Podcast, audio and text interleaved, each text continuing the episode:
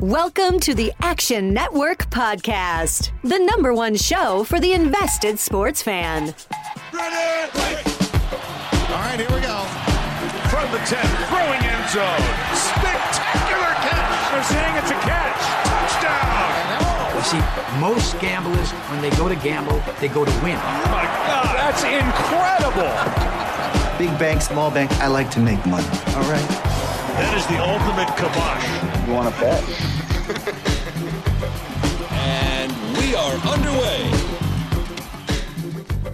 Happy Thanksgiving and welcome to another edition of the Action Network podcast. This is the Week 13 NFL Betting Edition. I am your host, Chris Raybon. And on today's show, we will be breaking down, as always, our top six uh, spread bets on the Sunday slate and the Sunday six pack, and also giving you our favorite total, teaser, money line parlay, and survivor pool pick. And this week, of course, we have the three game Thanksgiving slate. So we will start by breaking down all three games, and then we will jump right into the six pack. So let's get right to it, man. Uh, here to help me break down the games, the Prime Minister of Degenerate Nation, my guy Stuckey, whose bets you can follow in the Action Network app at Stuckey2, as well as mine at Chris Raybon. And be sure to download that app and we just made some really cool updates to the app where you can see your pro system plays uh, on each game now. And uh, of course, you can track your bets, see live scores, and win probabilities in real time. So uh, be sure to check out the Action Network app. But Stuckey, happy Thanksgiving. Uh, how was last week? And uh, how you feeling about this one? Uh, well, first of all, it was a huge Sunday, and I didn't even pick up a point on you. I had an enormous Sunday, and our race continues to be crazy. Uh, we'll get to the six pack soon. I think that the updated score is 37 37 36. I actually picked a- up a point. Yeah, I picked up a I'm point. ahead of schedule. I got four out of five, and my uh, my favorite team, the Seahawks, they fi- they win another game by one possession, and I warned you. Don't Uh, say I didn't warn you. yeah, but I mean, this team continues. They had a trick play they scored, but everyone who could have possibly been ruled out for the Eagles was ruled out. But my Ravens looked spectacular. They're scary. The Rams are the. I was one of the most underprepared performances I've ever seen in my life. I mean, there's a brilliant game plan from what the Ravens did to the interior of that defensive line, but there was a couple plays, and I had the under that lost despite the Rams scoring six points. That thanks for uh, having 12 men on the punt when the Ravens were going to punt it, which ended up costing me the under. But then at the end of the half, when they're running an all-out blitz against Lamar Jackson with 12 seconds left, and the Ravens have no timeouts, like that's uh, there was just some questionable, and, and just the effort and the offense once again for the Rams looks really bad. But um, just staying healthy and then keeping Marcus Peters out of fights is uh, my main concern as a Ravens fan. So it's nice, nice, to, nice position to be if those are your two main concerns. Yeah, and I had a pretty good week. Uh, actually, went undefeated on the early slate thanks to like a bunch of crazy breaks at the end with the Giants scoring that that touchdown. Um, the only the only loss I had on Sunday was the I had the under in the Titans game. Like I I just I need to just stop betting on the Titans. Period. Like anything to do with the Titans game. It was a pretty good week for both of us, and uh, let, let's keep it going with this. With this week 13, we got the, the three Thursday games started off by the five and six Chicago Bears, three point favorites in Detroit against the three seven and one Lions. The total is 38 and a half. Uh, as far as the spread, 79% of the bets, 84% of the money on the Chicago Bears is three point favorites. Uh, as far as the total, 71% of the bets, 84% of the money on the under. Thoughts on this game, Stuck? My I love on th- on Thanksgiving if I can tease two of the games long teaser style and past Thanksgiving, and then just have two games covered. Enjoy my Thanksgiving. So I was all ready to tease the cow the Cowboys down, which we'll get to, and the Lions up from you know two and a half to or one and a half or two to two and a half up past the touchdown. But now with Jeff Driskel, and based line movement, I don't think he's going to play. And it's not like Jeff Driskel is Patrick Mahomes or Lamar Jackson, but he is their second string quarterback, which means if he doesn't go, it's David Blough, uh, who was the fourth string quarterback for the Browns uh, during preseason. So it's not great, Bob. And it is still Mitch Bortles. It is, it is still an interesting tease option uh, because the Bears' offense is anemic. You know, with a total of 38, teasing the dog, the home dog from two and a half or three up is still intriguing, even if it is David Blough, but it gets scarier. The Lions also have injuries on their defense. They have no running game to speak of. So, you know, going with a quarterback that you don't really trust to throw the ball And you know, Dr- one of the things that Dr- Driskel did at least bring is he could you know, run a little bit and get a couple first downs. But it's messy. It's one of the worst noon Thanksgiving games I can remember, and we've had a bunch with how bad the Lions have been in years past. So I don't know. I mean, I would I couldn't argue with you for going with the under. I might think about still teasing the Lions, but I might end up opting to pass on this game altogether. Tease the Cowboys, which we'll talk about next with something on Sunday. But this game is ugly, and there's a lot to keep an eye on, especially with uh, who's going to be under center for Detroit. Yeah, I I took the under in this game at 39. Uh, it is going down, so I feel good about that. It's I think it's at yeah, it's at 38 and a half right now. And basically the reason being is you kind of mentioned it. The Bears their offense is not in a position to put up points really on anybody. You know, we kind of saw that play out against the Giants, one of the worst defenses in the National Football League. The Bears scored 19 points. Uh, didn't even cover that game. I, I do think they probably will be able to cover this. They sh- at least in theory they should be able to cover this game. Uh, if I had to pick a side, I would take the Bears uh, with the Lions. Uh, even if it was Jeff Driskel, to be honest with you, I, I think the Bears defense is good enough. And uh, that's kind of why I picked the, the, the Redskins on the money line last week against this Lions team. I think we, we've seen this a bunch with quarterbacks this year with these kind of fill in uh, replacement level quarterbacks where uh, a lot of times the, more the sample size grows and the more film that these opposing teams get on these quarterbacks, uh, the worse they perform. And we kind of saw Driskel that play out with Driskel where he threw the the, the backbreaking interception that set up Washington uh, for the win. And, you know, the Bears, if you just look at the Bears games as far as the under goes, I mean, 19 14 against the Giants, 17 7 loss to the Rams, 20 to 13 win against these same Lions, 22 uh, 14 loss to the Eagles, 17 16 loss to the Los Angeles Chargers. You know, that's their last five games. They haven't cleared that that total of 38 and a half that it's set out here. And with the Lions playing with a backup quarterback, I mean, yes, there, there's always a possibility of turnovers or, or something in the special teams with Cordarrelle Patterson or whatnot. But uh, I, I, think the under is probably the most confident uh, play in this game. This is even a shorter week than the normal short Thursday night mm-hmm. week for the two day games. You don't even have a day in between. So the injuries are even more important to keep an eye on. And we always talk about how on these short weeks it tends to favor favorites. So something to keep in mind, uh, and that has been the case on Thanksgiving since 2003 in our Bet Labs database. Favorites on Thanksgiving are 30 and 11 against the spread. That's 73.2%. And uh, teams favored by six or more are 16 and 3 against the spread. So that Thursday night trend that we talk about, it even is even more illustrated uh, on Thanksgiving in the past. So let's get into the second game. The eight and three Buffalo Bills going to Dallas to face the six and five Cowboys, fresh off a cover against the vaunted New England Patriots in Foxborough in a game that the Cowboys had a chance to win that game. So, you know, obviously Jerry Jones not happy about that. Uh, had some had some negative things to say about uh, his coaching staff. Really kind of put them threw them under the bus. I think in a game where I don't know if that was the right time to, to do it necessarily. I mean, it's tough to go to Foxborough and even keep it close for a lot of squads in the NFL. So uh, I don't know if it was the timing was good right before the holidays, but Cowboys are seven point favorites here. The total 45 and a half. 60% of the bets, 69% of the money on Buffalo, though, uh, 61% of the bets uh, as far as the total uh, on the over, 78% of the money on the over. Uh, is this a spot where you kind of fade the public, fade the looks like a little bit of sharper, bigger money uh, on Buffalo and, and take Dallas here? Well, the first thing I want to say is thank you, Jason Garrett. You play to cover the game. I was worried about the coaching mismatch, hmm. and it ended up being a coaching mismatch that worked in my favor, kicking that field goal. That's all I was worried about down seven. I didn't care if the Cowboys won at that point. Um, so I do appreciate that field goal. And I got to get this in here. Mike Pereira, the drunkest man in America, and I was at the bar all day, coming on and defending that tripping call is oh. beyond insane. And, and Troy Aikman for going back at him saying he's blocking Mike. Well, I mean, you know, it's a it's a tough one, but when you lift your leg like well, he did, he's blocking Mike. Well, I it speaks to you know I could say the Cowboys got robbed with that call because it was an awful call, but it speaks to something that I want you know I, I want to convey of why what makes the Patriots great, and it's just a theory. So you know the Patriots are always overperforming, and they didn't cover this week, luckily. But in general terms, they're always overperforming expectations, right? And they, they do a lot of the little things. They have a quarterback doesn't turn it over. They don't get penalized. They're usually good on special teams. They're obviously very well coached. Although they should have take a couple more seconds to uh, kneel it. But there's been times in the past where Belichick, and he'll do this in, in, in games against teams that, you know, he's like, ah, we might lose this game. I'm I'm almost positive that before this game, he went to the NFL or the refs and said the Cowboys offensive lineman trip. You have to trip. You have to watch it. You have to watch for it. I think there was four tripping calls on offensive lineman all year. There was two on Sunday in that game, and I guarantee you, it just got into their head, and then they looked for and then you know, you're. It's hard to be a ref and to see that, but you, I bet Belichick implanted that. It happened in the with the, in a Ravens game with one of their formations before an AFC Championship.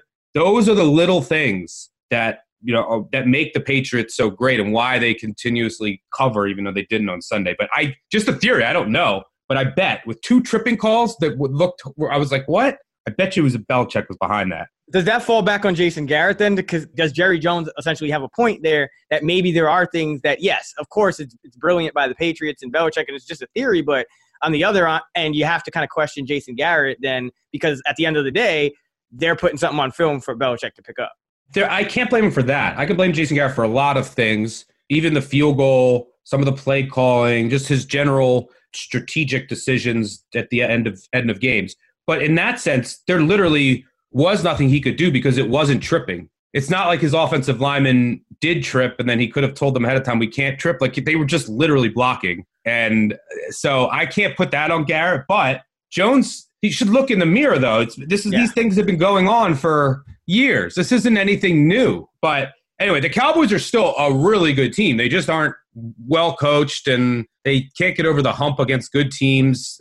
I don't consider, you know, they, you're going to see the record like yeah, they don't have a win against a winning team. But I don't consider the, the Bills in, you know, the elite teams the NFL that the Cowboys can't get over the hump in. Yes, the Bills won and covered on Sunday. I was on the Broncos there. I was wrong there. But let's cool our jets, Bills Mafia, who was in my mentions. You beat the Broncos at home with Brandon Allen, a team with three wins. Shockingly enough, the the Bills' strength of victory improved with a win over the three win Broncos. So th- this team is still deeply flawed. Their run defense is still deeply flawed. Their offense is deeply flawed. Zeke should have a day. The offensive line for the Cowboys should dominate. You know, and then the Bills' passing defense is great. Their pressure is getting a little better over time, but it's still not elite. I just, at the end of the day, you have the Cowboys at home. I don't trust the Bills' offense to keep up with the Cowboys. And Elliott should have a big day here. But once Zeke gets going and they have to start bringing safeties down, and you know it'll set up the play action. The line is about right to me at seven. It's a perfect teaser piece or a money line parlay piece. I'm sure the whole world is going to have the Cowboys and the Saints in a money line parlay or tease. We'll get to that Saints game next, but I like this matchup for the Cowboys. They'll be on my card in some form or fashion, probably in a money line parlay or a tease. What do you, how do you feel about the, the the total in this game? Because you mentioned you know, probably a Zeke game. Uh, Bills, you know, what they want to do is run the football. Uh, the under is 15 and 7 in Josh Allen starts, uh, 68%. Uh, Dak Prescott, the, the regular season under in his career is actually 57% itself. Uh, this game kind of strikes me as one where, you know, it, it, could it could be a lower scoring game than we think if, if these teams run because the Bills, I don't know if they really how much they bring those safeties down at the end of the day because we know they want to they want to limit the big play uh, uh, in the pass game, and I think if if Zeke is going to get four or five yard chunks, uh, I think they'll live with that against a, an offense like this. So, do you think the under has any? Yeah, I think it's under. I think yeah. it's under or nothing yeah. here. Okay, yeah, it's kind of how I'm feeling too. Okay, let's get into the third game, which is, as you mentioned, the New Orleans Saints, nine and two, seven point favorites, going to Atlanta to face the three and eight Falcons, who cooled off with a loss to the Bucks last week. The total is 49 as far as the spread. 78% of the bets, 81% of the money on the Saints. The total, 80% of the bets, 70% of the money on the over. By the way, I think this is a under a Thanksgiving under day. I'd look under here too. I know that you know it's Falcons Saints, but the Saints are an odd team to figure out to me too. I mean, I know that they're really good, but you know, like a 34-31 versus Carolina last week, the home loss to the Falcons a couple mm-hmm. weeks ago, that'll obviously be on the mind of the Saints to get revenge here. But they have some injuries that are worrying. Marshon Lattimore, whether or not he can play, obviously really important to that secondary. We saw that last week. But especially on their offensive line now, with Armstead, their starting left tackle was huge. Him being out, their left guard and Pete is already out. They might have to bring in a, a, a rookie from Villanova at tackle. They might move, move Ramczyk over from right tackle, left tackle. They're not sure yet, and it's a short week. And last time these two teams played, the defensive line of the Falcons dominated the line of scrimmage, and that was the difference. So the Falcons do have a good run defense, good defensive line. Their secondary is a mess. They're not going to be able to cover Thomas, but I think that they could get pressure once again And the other side, the, look, the Falcons, Julio Jones is banged up, I think, based on the last two weeks and based on what I've read. And now it's a short week. And their offensive line is also a mess. They can't run the ball. They might be down to like their 19th tight end. So this offense, especially if Lattimore can play, um, I don't see him doing too much. I mean, last week against a really bad Bucks defense, they needed a, a late touchdown. Thank you, Ridley, for the over. Um, they only had 15 points before then. So I think the Saints should get an inspired effort for their defense here. But I don't think the Saints offense is going to be humming with their offensive line issues matched up against that Atlanta defensive line. Look, I played Atlanta plus 13 a few weeks ago, and I didn't expect them to win outright, but they did in New Orleans. If this is a flat seven, you know, I'd probably play Atlanta again. But if it's six and a half or seven juice, I'll probably stay away. But I am liking the under here. I think this is lower scoring than most. Think I think you're getting a couple extra points here. Yeah, and if you look at uh, in our Bet Labs uh, database, one of our pro systems is actually to target divisional unders late in the season, week 11 or later, when the total is 44 and a half or more. A divisional under will hit at a 62% clip going back to uh, 2003. So that's also something to keep in mind. And I agree. I think the Saints have to play this a little close to the vest and, and kind of protect their O line. So you're not going to see as much explosive. And the Saints aren't really a, an explosive play team, to be honest. I mean, it's just kind of drive down the field with with Kamara and, and Michael yep. Thomas, and every once in a while they might get something out of Ginn or, or something like that, but on a coverage bust. But yeah, I, am with you. I think this could be a, a clean sweep for the the unders here on Thanksgiving Day, and and divisional unders even in the low total games, still hit at about a 60% clip. But, you know, if you want to go back to the uh, the Bears and the, and the Lions game and look at that one as well. So would lean Saints just because uh, I think th- you hit on it. The revenge factor, clearly the better, better team. And I think there's always that letdown uh, factor for the Falcons now because once they won those two games, they were three and seven. They had like, you know, a winning season was still kind of within reach. You know, they felt like they turned things around and now – you know, eh, the best they can do is 500. It's a short week. They're not. They're they're they're the inferior team. They're dealing with uh, more injuries than the Saints even. So. Uh, this could be a, just kind of a, a, big win for the Saints where the Falcons don't score. And that because they have San Fran on deck, which is a huge game for them in the NFC. You're not going to see them trying to run this up, and it's let's let's get a win. Let's come out focused, play defense, good special teams, and uh, get out of Atlanta with a win. I think that's how they approach this, which I think lends itself to an under here. Yeah, so that does it for our breakdown of the three Thursday Thanksgiving games. And just wanted to uh, remind everybody that uh, DraftKings is actually running a, a cool little promo uh, on their site where you can build a money line parlay for the three Thanksgiving games. Uh, you know, you pick all three, and if your parlay hits, you get paid out, and if it doesn't, uh, you still get essentially a free bet. Uh, you know, you get refunded a free bet to make. Uh, so it's it's a win-win situation. So be sure to check that out at DraftKings Sportsbook. All right, so let's get into the Sunday six pack, the main event. Thirsty for action? Let's crack open the Sunday six pack. Stuck and I, we draft our top three favorite spread bets for the Sunday slate. Our top pick is worth two, our others are worth one and uh, then we do a our favorite total, which is also worth a point. Stuck up 37 36 on the year. Gained a point on him last week. I think I swept last week with the yep. yeah yeah. So um, hanging in there. This is going to be for me anyway. Uh, it's going to be an interesting week. I think it'll be interesting for the, the viewers to kind of hear us go back and forth on this because a little different than my usual type of picks uh, for this week. Uh, because it is a, a, week where even if your team is playing on Sunday, uh, a little bit more distraction than usual. It's kind of you know with the holidays going on, uh, so I look for. Uh, a little bit of different style of team to pick. I'm usually looking for underdogs and trying to get a little edge, you know, a point here, half a point there.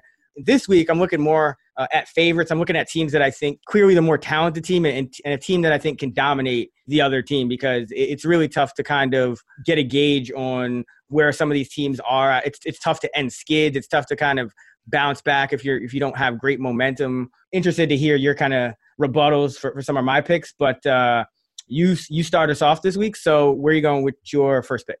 All right, for my first pick, I'm going back to what we've done the past couple weeks, and that is fade the Dolphins. Again, uh, two weeks ago, I said, why are the Bills not touchdown or more favorites here? Last week, I said why are the Browns not 14 or more point favorites here this week? I'm saying, why are the Eagles not 10 or more point favorites here? Uh, the Dolphins are an absolute mess. We know this. The roster is historically bad. There's some weird thing in the market where they the market thinks that the Dolphins are a couple points bigger than I do because they beat the Jets at home and they beat Brian Hoyer. And I mean, this is still one of the worst rosters I've ever seen in my entire life, especially when you consider all the injuries they've had and you know guys that they've traded since. Uh, so on the other hand, the Eagles should be getting a lot healthier this week. You know, Brooks should be back. Lane Johnson should be back. You might even get Jeffery and Agholor on the outside. But more importantly, the Eagles should just dominate this game in the trenches, both on the offensive line and defensive line. And the Eagles' defense is actually coming around. If you look over the past month, the Eagles are top five in most categories in the NFL in terms of net yards per play. And, you know, a lot of advanced metrics have said, look, this defense is playing a lot better. A lot of it is correlated with when Jalen Mills came back uh, at corner, and he's playing really well there. But the defense, it's Ryan Fitzpatrick trying to throw to DeVante Parker. It's about it. I don't understand these these Dolphins lines. They should all be 14, 17, 20 like we were seeing earlier in the year. This is an an angry get right spot for the Eagles. Um, they're going down to a Miami stadium that won't have anyone in it. There's no home field to speak of they can just sit. Even if none of the receivers play, I don't even care. Their offensive line is healthy. They can just throw to their tight ends. Even the receivers that they have can get open against these Dolphins corners. This line is too low. I'm going to be on just like the last two weeks, a little bit of Eagles first half and Eagles game. This will probably be a theme the rest of the year, uh, unless the lines catch up, which they haven't been, I'm I'm just going to keep fading this Dolphins team. Yeah, I'm with you. I think you know this is kind of this is the kind of pick you want to make in this type of week where there's just a clear talent discrepancy, and the Eagles have kind of been banged up, and it's it's probably brought the market to a place where you know the Dolphins are getting overvalued, the Eagles are getting undervalued. But I think it's really big for them to just get right on the O line because Carson Wentz hasn't played uh, particularly well this year, and hasn't had a lot of help. But this Dolphins team is not the same team that beat the Jets or the Colts, even. I mean, yeah. it's like a practice squad uh, it's the XFL. For my first pick, uh, going with the Green Bay Packers, uh, six and a half point favorites at the New York Giants. Faded the Packers last week. Felt like the, the 49ers were a freight train. You know, that kind of played out. Like the bounce back spot for, for the Packers, though. Aaron Rodgers coming off a straight up loss in his career. Uh, 32, 21, and 1, 60% against the spread. Coming off a, an against the spread loss, he's even better. Uh, 38, 21, and 1, uh, 64%. That's according to our Bet Labs data. Uh, I, I, think these teams there's there's a lot separating these teams, even though the Giants are are at home. Uh, Green Bay is number ten in weighted DVOA, which just looks at recent games and weights them a little more heavily. Uh, the Giants are 29th, so they're a bottom bottom four team. And if you look at the Packers, six of their eight wins have been by a touchdown uh, or more. And this Giants team just doesn't uh, profile as a team that I think uh, can stick with the pack. Uh, I think generally, I thought the Packers. You saw what you needed to see on defense from them to go into to to, to New Jersey here and shut down this Giant squad that. Um, you know they're lucky to have even even even 14 points against the Bears last week. Dallas beat them 37-18 in in New Jersey. So I think when the Giants face a good offense, uh, Daniel Jones just turns the ball over too much, uh, and they're facing a solid defense, solid get that can get pressure. I just think too many turnovers, not enough on offense here uh, for the Giants to, to stay close on this one. And then you throw in the fact that the Packers know they need this one. Uh, they need to get right. Aaron Rodgers usually good at leading his team in getting the win and, getting the cover in these spots. I just think that the Packers are, are capable of completely uh, blowing the Giants out uh, of the water. Again, six of their eight wins came by uh, at least seven points. Yeah, I can't disagree here. I mean, the, the Giants secondary is not great. They're not elite at getting pressure. And, you know, so Rodgers is going to do his thing. Daniel Jones not taking care of the ball. And when you're playing a team like the Packers, who, you know, don't have a great run defense, but they create a lot of havoc. They have a 2nd mm-hmm. an aggressive secondary, and then they have two great edge rushers. It spells turnovers from Daniel Jones. So I can't disagree with you on the Rodgers bounce back. For my second pick, I am going with another Patriots fade.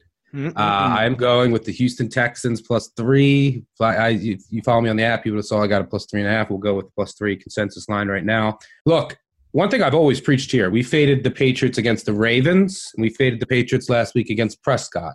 What is the common theme there? Quarterbacks who can move around. Well, guess what? Deshaun Watson can. And against man defense that the Patriots play, it's important. It can keep the sticks moving, move out of pressure that the Patriots will inevitably bring. Um, and, you know, if he gets past that first level of defense, you know, he can make some things happen. Situationally, it's also a good spot. I mean, look, Texans have extra prep, extra rest here. Patriots going on the road after squeaking that out against Dallas. Um, they do. They, it's the Patriots. They'll still want to show up. They still will want to be excellent. They still need to keep winning to stay ahead of the Ravens for home field.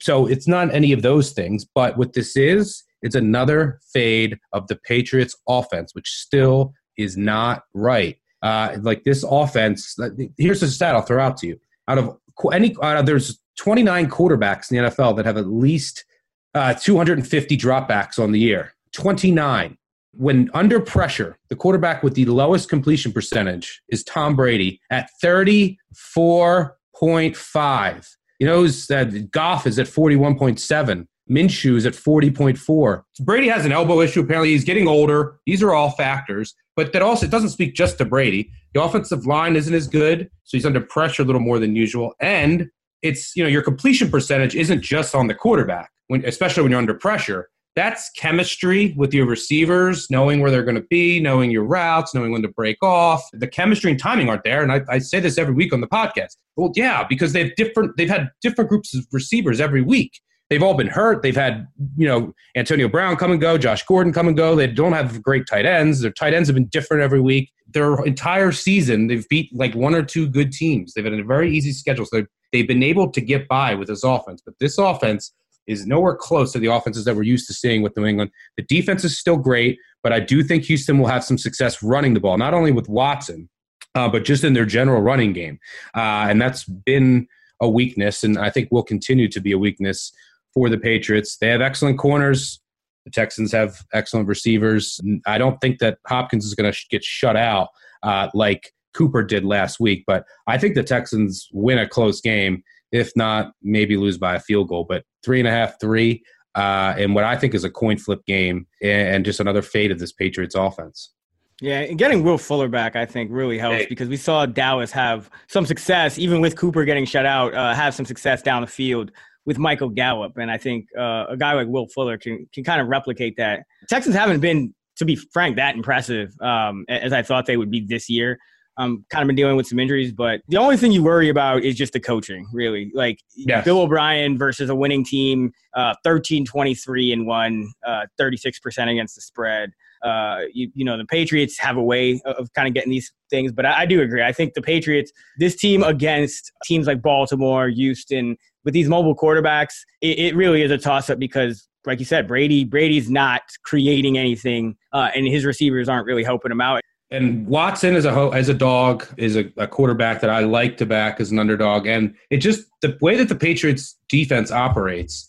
You know, they were obviously able to play a ton of cover zero with no safety retire, and they just bring a ton of pressure. So if you're just a statue back there, and then you have these great corners who are playing press man, they're going to stop you more times not. But if you have legs and you can move around the pocket and by some time end use your legs to move and pick up first downs and run the ball, it's just a whole different element and it makes the what the patriots want to do it neutralizes that in a lot of ways no argument there uh, always worried about the coaching but yeah i think this is a game that, that houston uh, has has a good shot at, at winning for my second pick don't use again now this is where it starts to come in i don't usually like to do this but uh, going with the Kansas City Chiefs here, got them at nine and a half. I think the consensus is 10 now, so we'll go with that.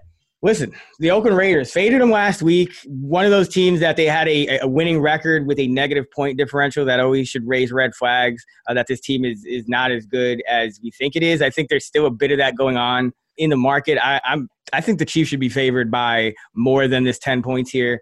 And if you look at the Raiders, you know they've been able to stick with some teams that have had have had some issues either offensively or, or major issues defensively. But for the most part, when they've played a, a, a good offensive team that can at least do something uh, on defense, and the Chiefs have been pretty good in pass defense. Uh, they've obviously struggled uh, in run defense. But uh, if you just look at the Raiders in games where uh, they're facing kind of a, a solid all around team, decently coached, uh, decently quarterbacked, lost 28 to 10 uh, to the Chiefs in Oakland, lost 34 14, a 20 point loss in Minnesota, lost 42 24 at Green Bay, lost, and then, and then lost 34 3 in New York to the Jets, uh, in Jersey, really. But um, you know, this Oakland team, first of all, going on the road hasn't been kind to them in these kind of spots. Uh, the only one they really kept it close was Houston when they when they lost by three points uh, to, to the Texans, 27-24. But I'm just betting with the Chiefs again, just a talent discrepancy. You have the Andy Reid with uh, you know more than seven days to prepare, where he is 32, 22, and one in his career, 59 percent uh, against the spread. I don't think this is the week, uh, Thanksgiving week, where the Raiders can go on the road and stop a skid against a, uh, a, a powerful offense like this. I just think the game uh, is highly likely to get away from them to the point where I don't even know if they'll be in position to to come close to a backdoor cover. Like I think this could just be a smash a smash spot for the Chiefs. So back in the Chiefs here, big favorites. Don't usually like to do it, but uh, uh, I like the spot for KC. Yeah, the only thing you worry about here is, I mean, last week we talked about the Jets' run defense being really good, and it showed. The Chiefs' run defense is obviously not. So, mm-hmm. you know, but we've we talked about this ad nauseum that the Raiders get no pass rush and they can't cover. So against Patrick Mahomes, it's not ideal. Uh, so they're not. I don't see them getting many stops at all.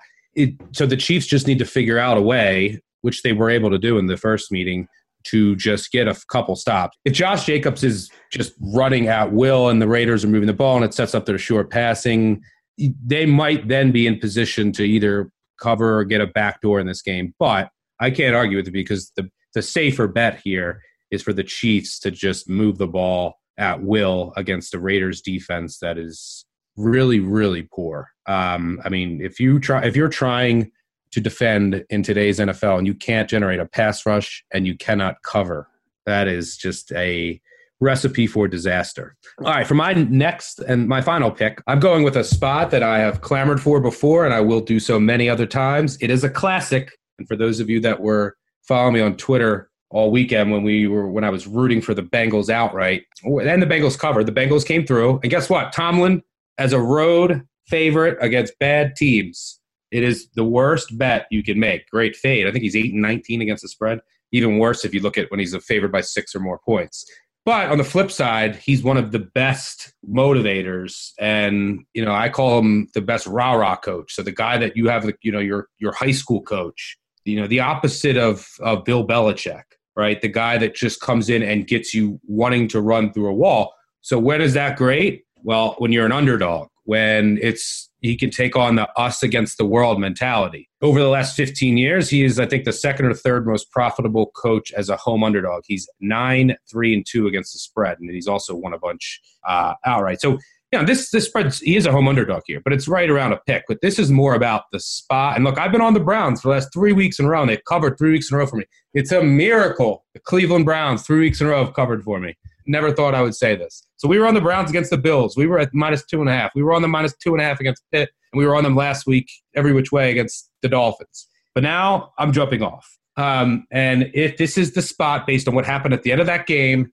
Tomlin, not Kitchens, is going to be the one to use that to fire up the locker room. They're going to come out. The crowd is going to be crazy. They're probably you're playing a very undisciplined team too, by the way, in the Browns. You're going to get a couple key penalties. But the Steelers are going to come out with their hair on fire. That defensive line should dominate the Browns' offensive line.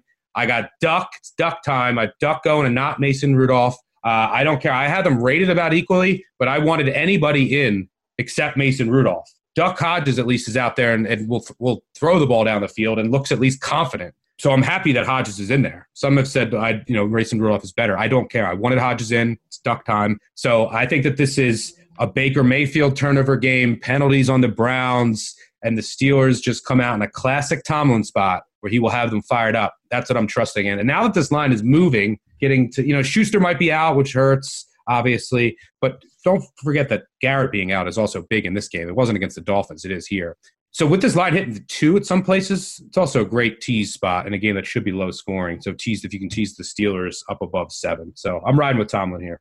I think one thing you said, you know, undisciplined team coming off what is it, three straight wins now. Thanksgiving week. It seems it just seems like oh, okay, Odell Beckham finally got his touchdown. You know, everyone's kind of happy, and it, it just seems like that letdown spot. And then you combine that going into Pittsburgh, an angry team. You know, Myles Garrett hit their former starting quarterback in the head with a helmet. The situational spot definitely favors uh, the Pittsburgh Steelers. If I'm like, if I have to choose a locker room to go into to get, if I wanted to just pump myself up for the game, and I got Kitchens over here, Tomlin over here, I'm going in the Tomlin's room, and I'll probably come out of it wearing a helmet, bashing it against the wall as I'm running out to the field. Helmet that bashing jokes. No I, I like it. I see what you did there. I like it.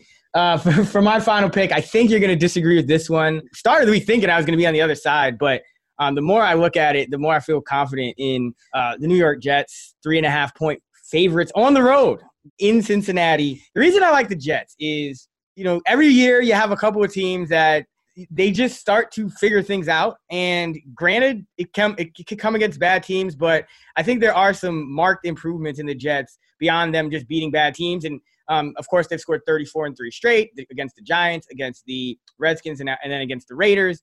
Uh, but First of all, the Bengals are just as bad, if not worse, uh, than any of those teams uh, on defense. Second of all, I think that uh, a lot of people don't realize the Jets are number five now in, in defensive DVOA. So this is not just a, a, like a battle between two bad teams where you say, okay, you know, either offense, you know, whoever, you know, the Bengals are at home, you know, maybe they'll, they'll get they'll catch a break. Uh, I think the Jets are the clearly better team in this spot. Uh, Sam Darnold playing a lot better, a lot more confident. Uh, don't think this is the week. You know, going back to Dalton kind of signals that the Bengals don't really know. Like they don't really have a plan. They don't really know what they're doing. I, I do agree that Dalton is worth a, probably a couple points to the spread. But when you talk about okay, who do I think is going to win this game? The Jets. Who do I think can dominate this game? The Jets. Like I, I think the Jets uh, can flat out just dominate the Bengals because again, the defense top five DVOA overall, not just against the run. Overall DVOA top five. Uh, and then you, you look at what a couple changes they've made. Uh, Austin, uh, cornerback, he has a PFF grade of 87.5. Now, he doesn't have a, enough snaps yet to qualify, but if he did, that would be a, a top three mark uh, in the entire league. Uh, he's really solidified uh, that, that corner spot in, in place of Darryl Roberts. Uh, you also have Brian Poole in the slot playing really well, which is important when you play the Bengals because, of course, Alex Erickson and um, and Tyler Boyd tend to be their best means of moving the football down the field. The Bengals aren't going to be able to run because the Jets have the top run defense or top two run defense. You don't expect them to be able to throw as much because the Jets have solidified that their cornerback spots and two of the most important cornerback spots when you're facing the Bengals. Uh, the Jets still have really good safety play with Adams and Maye, you know, top 10 safety play. You just kind of look at it like, okay, where where's the advantage now going to come for the Bengals if the Jets offense has kind of figured some things out and, and, and are playing well and are kind of taking care of business against these bad defenses. So uh, I like the Jets. Uh, actually, we got them at three with a little bit of juice, uh, but we'll go at three, three and a half, is which is the consensus line here. But um, again, this is just a spot where uh, I, I, think some some people, a lot of people probably will be on the, the Bengals. Um, but I, I, think that this is not the week, in my opinion, where the Bengals are able to stop this skid, uh, Andy Dalton or not. Well, you already know what I'm going to say. Uh, this, is I know. this is the perfect time to sell the Jets. I mean, let's be honest. They, in November, there's love building for the Jets now, but in November they played the Dolphins, who they lost to by eight. They played the Giants. They played the Redskins, and then they played the Raiders. So they did beat the Cowboys. So that and that that result is one thing that does give me a little pause because it looks more like all right, that's what this team is starting to look like. The run defense is legit. But now you're talking. I grab plus four. Yeah, it's a three, I I probably wouldn't have grabbed it. I grabbed plus four once I heard Dalton was playing. If you look at the Jets earlier in the year, a lot of their numbers look worse than they are because they had Luke Falk at quarterback. And Luke Falk, what we've found out, is one of the worst quarterbacks to start in NFL history. But so is Ryan Finley. Ryan Finley is very close to Luke Falk. So uh, Andy Dalton is still a, a competent NFL quarterback, and you're going to have to pass against the Jets. So if this was Ryan Finley, playing, um, there's no shot I would play Cincinnati. Um, but there's another thing here that, and just a sneaking suspicion. But another thing here is why is why are the Bengals going to with Dalton? They're desperate to win. They, yeah. That, that's what they, they think they can beat the Jets here. Yes, but listen. but they're wrong. They've been wrong all year about everything. I don't even know if I'm dead wrong on this because I haven't gotten an uh. update. I've been doing the college pod before this. I, I'm thinking this is a directive from Mr. AJ Green who you may see out on the field on Sunday.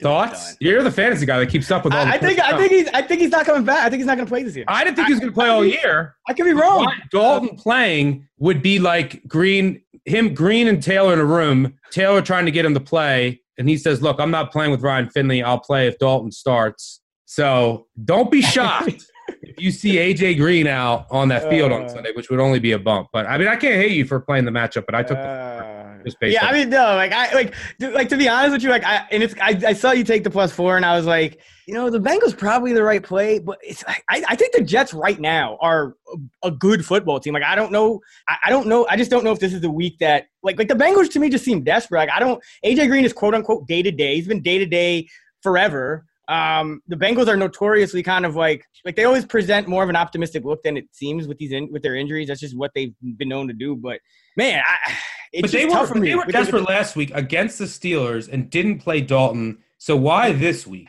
There has another, re- and I think it might have to do with Green. It's just it's just a theory. I think that they now they have a two game lead for the first pick, and now they're in like panic mode on some like like we wanted we, we wanted like the first pick is nice and we we'd love to do that, but we also didn't mean to go 0 16. And now we see you know on paper it's like okay the Jets they look they're winnable like you know they're obviously uh, on paper a winnable matchup for the Bengals, and I think they're desperate to get a win. And and and that they have a couple winnable games up ahead where they have the Steelers on deck too. Again, right? I think they have another win. I know they have the Dolphins coming up in a couple weeks, but I think they have another winnable game before that coming up. And I just think they, they, they feel like they need to get a win. I just don't see it with this improved. Like the Jets have improved in all the areas that you would kind of knock them for. Like, man, if the Bengals win, I mean, I'll, I'll take the I'll take the lump, but I, I don't see it. I don't see it on this week. Uh, yeah, let's, let's just move on. Wait, let me mention one thing because we did talk about that Patriots team and the, their offense and how it's struggling. And uh, as we've done the past three weeks, we are running a new Fade Darren Rovell promotion with our friends at PointsBet Sportsbook. This week, our colleague Darren Rovell taking Tom Brady plus Deshaun Watson passing prop. He's taking under 499 and a half combined passing yards. And PointsBet is boosting the odds on the over uh, from minus 120 to plus 120, which is certainly a big advantage. So if you're interested in fading our guy Darren Rovell, just follow the link in this episode description for more details. All right, now let's get into our favorite over under of the week. We've been we've been spot on with these, I think, more than anything uh, on this podcast uh, for for the duration of the season. So uh, I'll kick it to you. Who do you got this week? Well, you stole my under, which you'll get to next. Um, and this was the toughest podcast we've had to record as far as picks because you know you have three early. games on Thanksgiving.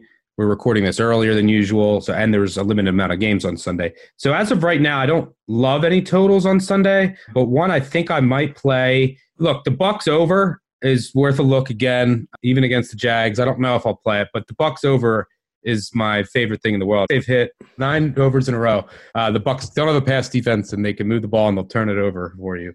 It's just a recipe for overs. But I decided to dig into that some more and what's going on with the Jags. Uh, so I ended up rolling with the Panthers Redskins under.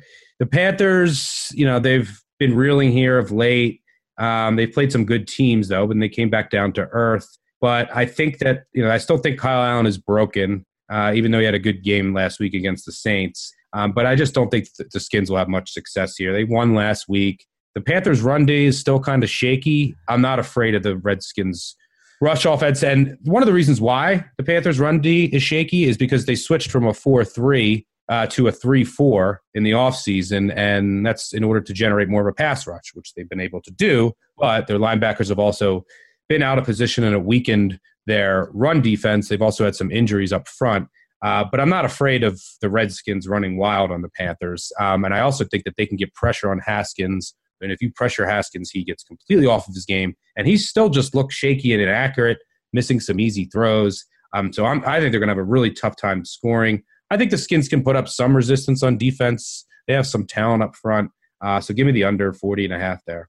it was a, a pretty big outlier that one game, of course, against the New York Jets, which is, you know, the Jets just seem to be kind of getting it right on offense lately. But besides that, I mean, you look back, all these games Callahan has coached uh, as the interim coach for Jon Gruden 17 16 against Miami, 9 nothing loss to the Niners, 19 9 loss to the Minnesota Vikings, 24 to 9. Yeah, they love scoring nine points or having nine points. Uh, 24 9 loss to the Buffalo Bills. Then that 34 17 Jets game where they got behind 34 to 3. And then 19 16 against the Lions. So, I mean, I've, I've also been kind of hammering these Redskins unders since Callahan took over. They're one of the most run heavy teams. That Jets game was an outlier, or, or maybe not an outlier for the Jets. We'll see if they can take care of business against Cincinnati. But uh, yeah, I think you, you kind of got to bet on the, the Redskins unders here. I think the only thing that, that maybe could could destroy this is Christian McCaffrey just having a day and you know you know scoring like three touchdowns on his own and or something like that, and the Panthers get another turnover or two. But uh, generally speaking, I think Redskins unders are the play and are going to be the play.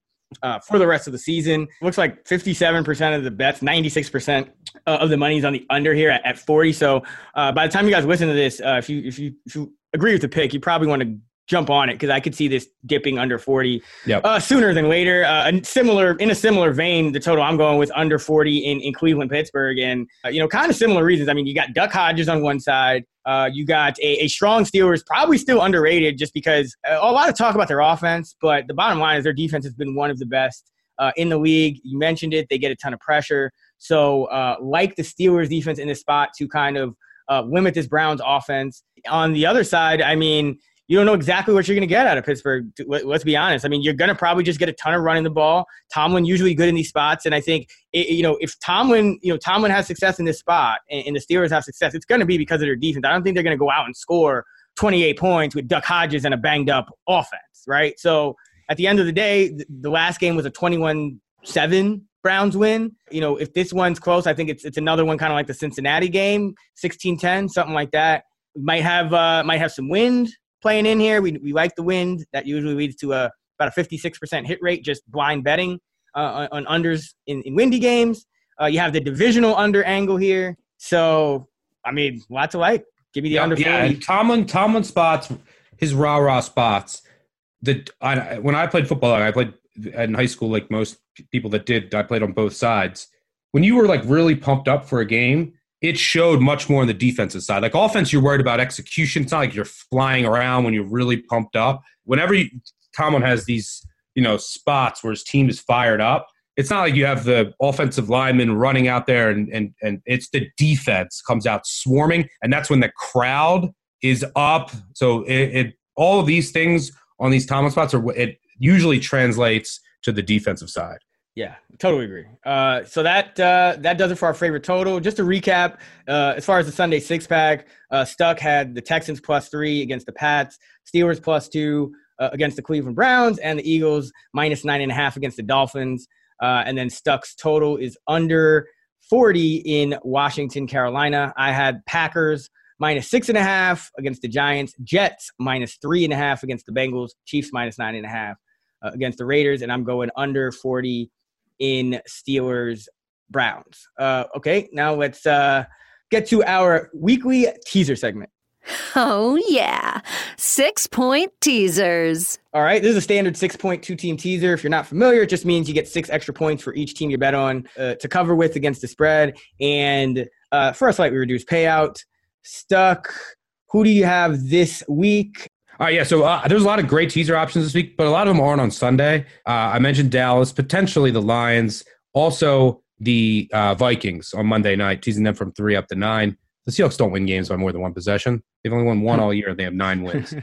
all right, so but my if we're sticking with Sundays here, Titans are a great teaser piece. You guys, we people have to start giving more credit to how Ryan Tannehill was playing. Um, uh, he's playing really well since taking over at quarterback, but I really like their defense still. The Colts also only play one possession games. They have only played one game that hasn't been decided by one possession all season. So this one should be close. Divisional battle, really important game. Both teams at six and five. Give me just that classic tease from two and a half up to eight and a half. Another divisional matchup, uh, which should be low scoring uh, between the Chargers and Broncos, teaching the Broncos from a field goal up to plus nine in a total that's 38 and a half. Again, who always plays one possession games? Philip Rivers. So uh, sticking with that trend here. So so uh, Broncos teasing from three to nine, and uh, Titans from plus two and a half to plus eight and a half. for my tease, I'm going with uh, the Green Bay Packers. Mentioned it. Uh, also like them as a tease while they're at six and a half. I think uh, I think this is a really good spot. You know, for them to win the game. I think they cover too, but um, if you like teasing, you can tease them down to a half point. I think they should be able to get that win. Uh, and then yeah, going with the Titans here plus eight and a half. Again, don't don't ever take my word for, for Titans picks because I never I'm never seem to be on the right side here. But I, am with you, Stuck. I think uh, it, this just screams one possession game. Uh, it was a one possession game the first time they met. It was a two point game. I don't see them getting blown out here by by the Indianapolis Colts. So yeah, I'm going Titans teasing them uh, from two and a half to eight and a half, and then Packers from six and a half down to a half point. Uh, now it's time for our underdog money line parlay turning good weekends into great weekends. It's time for the Moneyline Parlay. Yeah, we're rolling with uh, the Texans. That coin flip game to me. Uh, good spot. Trusting Watson here and fading the Pats offense, which is broken until further notice. And I am going with, there you have it, the Arizona Cardinals. Raybon's betting on Kyler Murray. Ah, there they are. There they are. And listen, man, I came into the season high on, on, the Rams and Jared Goff, and it just it just hasn't been there. They haven't been able to beat good teams, and I think they this is a team that's going to struggle against the, the, Cardinals. To me, are an average team, and if you look back at, at their recent results, okay, so they lose to the 49ers 36-26, but that was kind of a fluky score even uh, for with the 49ers scoring on, on the last play. They lose 30-27 to the Bucks. They lose 28-25 to the Niners, and they get blown up by the Saints. They beat the Giants. Uh, they beat the Falcons. So this is a team that could definitely hang in there with the Rams long enough, I think, uh, especially this this version of the Rams, uh, especially with the Cardinals um, more time to prepare coming off the bye, Rams on a, a short week. Uh, I think this is a good spot for the Cardinals to kind of sneak one in there. You know, their defense has been a little better with Patrick Peterson. They've been a little better against the run. Um, and, you know, listen, the Rams had trouble against a mobile quarterback in, in Lamar Jackson. Now you have to deal with Kyler Murray and, and Cliff Kingsbury uh, with extra time to prep. So, you know, the, the, the, line has kind of moved in Arizona's favor. It was, I think, Rams four, uh, minus four to, to start or, or, four and a half, and now it's down to three. So, uh, looks like some some of the big money is coming in on the Cardinals here, and I, I think they have enough to, to sneak in uh, this divisional win and what could be a lower scoring game uh, than some people think. So, uh, going with the Cardinals plus 140, uh, with your Texans plus 165, that would be a $536 payout. Uh, so if you bet $100, you would win 636 if you parlayed these two dogs. And they hit. To calculate payouts for parlays or any other bet go to actionnetwork.com slash betting dash calculators. Uh, and now let's quickly cover the best of the rest which is all the games we didn't get to in any other segment. So we only have two games here and one of them should be a really good one. Almost don't even want to bet on this game just to kind of enjoy it 10 and 1 San Francisco at 9 and 2 Baltimore. Ravens six point favorites. The total is 46, 57% of the bets, 81% of the money on the Ravens, which is interesting because I, I feel like the Sharps were on the the Rams uh, last week, and now it seems like uh, everyone's on the Ravens here. 78% of the bets, 96% of the money on the over 46. Stuck thoughts on this game? The 49ers should present the biggest challenge to the Ravens all year, especially with how they play defense on the back end. It's going to come down to which defense, and the same thing with the with the Ravens. I don't think that the 49ers are going to have much success passing the ball at all. I mean, the Ravens really do now have three elite corners. Jimmy Smith's up the game speed. Marcus Peters, elite man corners. I've gone over countless times now that he's healthy, and then obviously Marlon Humphrey. So it's going to come down to which team can have more success running the ball, and that also comes down, you know, includes Lamar Jackson.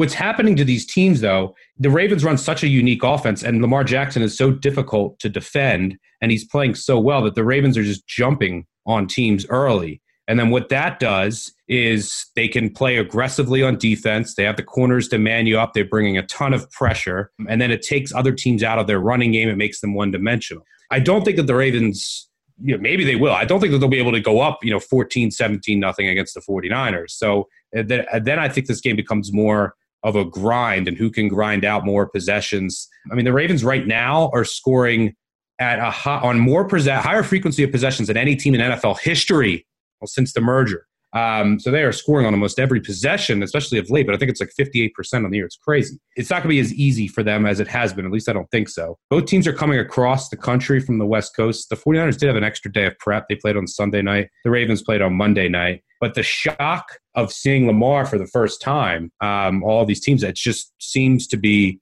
with how well the Ravens offense is playing, it is such an advantage for the Ravens. And they're jumping out to a lead, and then it enables them to do everything that they want to do. So if the 49ers can hang in there early in what should be a raucous environment at the bank, especially after what the Ravens did last week, then I think they can hang around here um, and they can have some success running right at the Ravens, which they're the heart and the underbelly of that defense is the weakness. So I think it'll be a fascinating matchup. Uh, I think the Ravens end up pulling it out. Wouldn't be shocked if the 49ers do. A lot of it will come down at the start of the game, uh, but line looks about right to me. Yeah, I think I think this will be a troubling spot for San Fran. Uh, I think uh, you know loved them last week again. I, I, just think if you look at them, who they've struggled with is like the, the Cardinals, Kyler Murray, mobile quarterback. They lost to the Seattle Seahawks, mobile quarterback Russell Wilson, and they still have some weaknesses on run defense, and they're the more likely team to turn it over. Uh, they're going on the road. They're going across the country. Ravens have just been a different team with with Peters and and and, and Jimmy Smith uh, healthy. So if I had to pick a side, probably would go Baltimore. Don't love it just because I think this is really good 49er team, but uh, wouldn't be surprised to see them pick up their second loss and, and get blown out uh, here uh, in Baltimore. And the, the, second game we have is uh, remaining on the best of the rest. Four and seven Tampa Bay going to four and seven Jacksonville. Jacksonville favored by a point. 48 and a half is the total. 82% of the bets, 92% of the money on the Bucks, 53% of the bets, 82% of the money on the under. Uh, anything on this one, Stuck? I think Jameis Winston, by the way, already he's like one and eleven straight up or something in the last twelve games. Is when the spread's between like two and two when it's a toss up. I generally like backing Jameis as a dog. I generally like looking at overs with the Bucks this year. They've hit nine straight. I have to dig into what's going on with the Jags. So we'll have later in the week all of our game previews uh, on every game on ActionNetwork.com, the Action Network app. So they've been beat by 20 plus in the last three games in all divisional games. Very worrying, but the Bucks aren't going to run the ball, which is something to note. And Foles might be getting back into. He's been throwing it a ton. He's having some success, and not really finding the end zone. But against the Bucks secondary, he's starting to get up the game speed. I imagine he can have some success, but and, and I think Jameis will have success with his receivers as he usually does. I just want to dig into what's going on with the Jags if it's a, a deeper problem than what I'm I'm seeing. I think you know at first glance, I, I was looking at this one like, okay, you got to take the Jags here. There's no way you could say the Bucks are two points better on a neutral field. Uh, but then you know thought about it, not really a road game for the Bucks. I mean, it's in Florida, Tampa Bay, Jacksonville. I, am worried that the Jags are quitting. Honestly, yeah. Like we saw it last year, came out big with with the Derrick Henry run, but in general, they just they, they stopped winning games down the stretch. Um, they stopped winning games. They stopped covering, and uh, you know, there's it's inexplicable that they've like they they shouldn't have lost by these wide of margins to any of these teams that you just mentioned. Tampa Bay's probably the play here, especially where you're still while you're still getting a point. I think it might go to a pick 'em because there is a lot of money coming in on Tampa Bay again, 92 percent. So I, that's all I can think of there. Um, but let's get into our survivor pool pick of the week. One pick, one chance to advance. Survivor. Still, still surviving here. Had the Browns last week. They took care of biz against the Miami Dolphins. It's tough. Week 13. I think I'm going Kansas City though. I haven't used them yet. Uh, not many other spots that I, I, really want to use them down the stretch. Uh, this Raider team again mentioned it, just not a good enough defense, I think, to hang with teams uh, that can score the football. So uh, going with KC. Uh, have used Seattle, Houston, Dallas, Chargers, Eagles, Patriots, Bills, Vikings, Niners, Ravens, Raiders, and Browns to this point. So let's get KC out of the way. Stuck, if you couldn't go with KC, who do you go with uh, in, in this week 13 slate?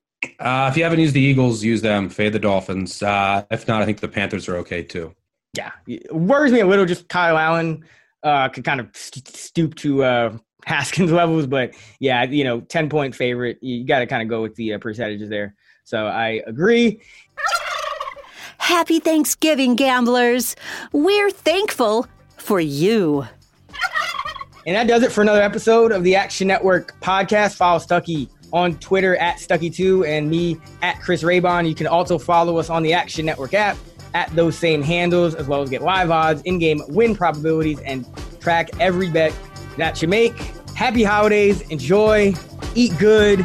Be responsible. Let's get this money. Go, Pack. Go. Go, Ravens.